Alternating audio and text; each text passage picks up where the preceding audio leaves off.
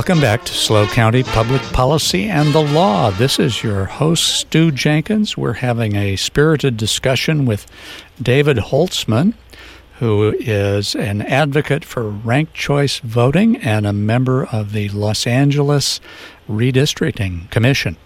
Uh, David, uh, before the break, we were talking about uh, various issues under the California Voting Rights Act, but I wanted to drill down with you on how it is that you think that ranked choice voting in an at large system can result in a minority, an ethnic minority, or a language minority, or a racial minority, uh, actually getting representative uh, representation on a uh, city council or board. Sure. And to do that, we have to do a little bit of geometry.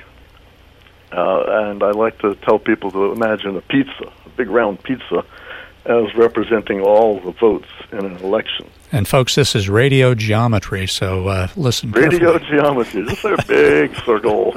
And um, in a single winner election, where a majority is required to win, um, ranked choice voting or not, um, you have to get more than half the pie to win the single seat.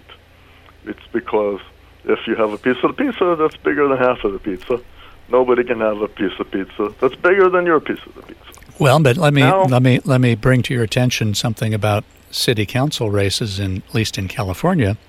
Mm-hmm. Unless the city has a charter that provides for primaries, all of the voting happens in the general election in November, and it only takes a plurality yep. uh, to win in a single member district or even in an at large system. That's true. I'm, I'm talking about the more fair type of election where you have to get a majority eventually, either through ranked choice voting, where losers' ballots are transferred to their voters' next choices, or uh, top two primary, where only two candidates are, are in the final election. Uh-huh. Mm-hmm. But but anyhow, with with ranked choice voting, they uh, say there's three seats up for election. Uh, the amount of votes you need to get, the fraction of the votes you need to get to win one of those seats, has to be a big enough piece of pizza that no three other people can have bigger pieces than you. And if you think about the pizza, the size of the pizza, piece of pizza you need for that is just over a quarter of the pie. Because if you have just over a quarter of the pie, 25%, no other, no three other pizzas can all be over 25%.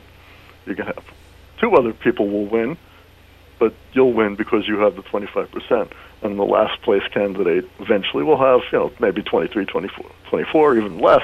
But the point is, you only need 25% of the pie. And the way ranked choice voting works is that all votes count for the voter's first choice until candidates are eliminated, in which case their voters' votes go to their next choices, and they fill in the, the pie of those continuing candidates, the, the pieces of the pie. Or if a candidate has more than enough to win, then um, the second choices of uh, their voters are considered. Um, well, that that that raised. I saw that. So, in, so, so, so, what all I'm saying is that the, the key point to, raise, to, to know here is that you only need 25% of the votes in the election to win, and that's how minority groups can win because they don't need a majority of, of a whole pie to win. They their block just has to represent say 25% of the voters, and that could include minorities plus people who are sympathetic to minorities. It doesn't have to be actually just a, a minority group. And again, it can be of any sort of political interest. It could be the, the, the renters block could get its candidate, something like that. And what were you going to say, Stu? What struck me about that formula, if you have six candidates and there's three seats, and one candidate gets uh, 25% plus one of the votes, but in fact they've actually gotten 30% of the vote uh, mm-hmm. total. Mm-hmm. What you're saying is that 5% of their voters will suddenly not have their vote, their top vote uh, counted, and their second place vote will now be redistributed to whoever they voted for second. Yeah, that, in other words, in that case, the the candidate got you know, one fifth more of the votes that, that than the candidate needed. So what actually happens is each ballot counts as one fifth vote for its next choice. So that the ballots are transferred at a fractional value. But it's it's it's, it's pretty simple, really. You just keep enough votes to win, and then your surplus is transferred proportionally to other people.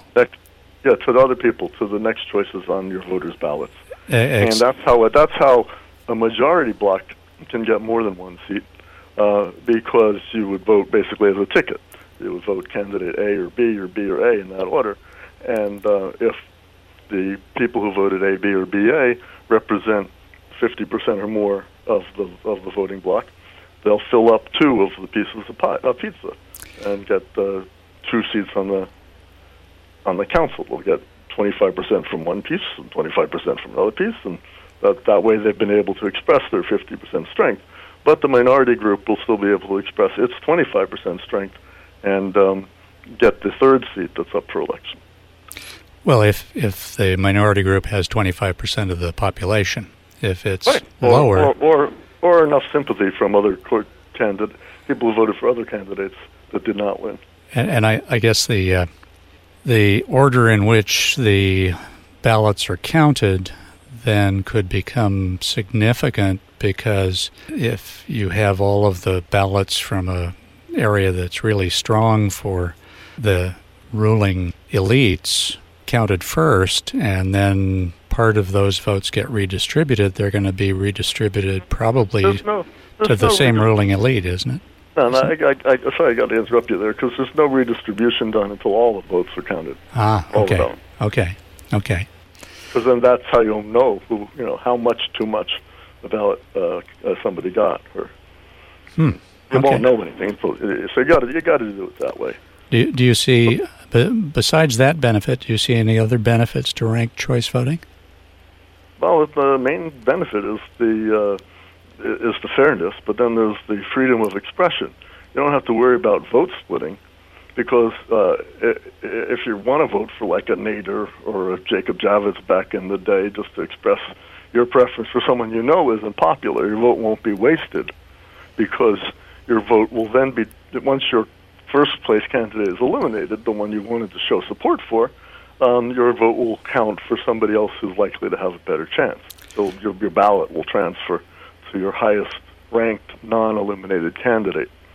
So um, that uh, lets people more freely express their preferences, and in time, that might will let some minority viewpoints uh, have enough airing that people will look at them more more favorably, and they might even grow into uh, viable viewpoints or viable parties or viable candidates, and that's one reason why small parties like ranked choice voting. One of the things I've heard as a theory of uh, why r- ranked choice voting might be more beneficial is that it it uh, rewards uh, more moderate candidates uh, rather than the folks on the extremes. Is, is, that your view?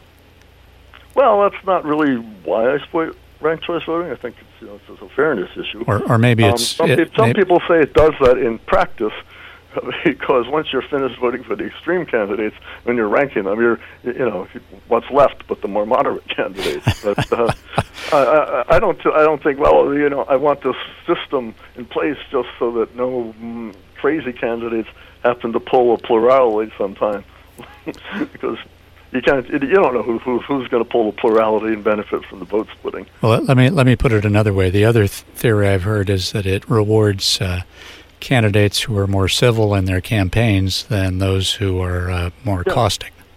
Again, I think that's an effect that does happen, but uh, it's not the reason to support it. It's just nice. now, are there are there different uh, varieties of ranked choice voting that you've seen that uh, you think have some merit to discuss? Well, just from a practical standpoint, um, it might be worthwhile discussing like what they do in Alaska, where I think four candidates advance to a ranked choice voting final round, mm-hmm. plurality in the primary, and that's just because of practicality. There's another system that can be accumulative voting that can be used also to get around the practical issues of designing the ranked choice ballot and the equipment to handle it. Now, what's cumulative voting? Cumulative voting is when you get the same, you get the number of votes, the same number of votes as there are candidates up for election. You get, say, three votes if there are three city council members up for election. But you get to use all three votes for one candidate if you want to, or spread them out among different candidates. And that way, a minority group that's just focused on its one candidate can also get representation, um, but can only win the one seat.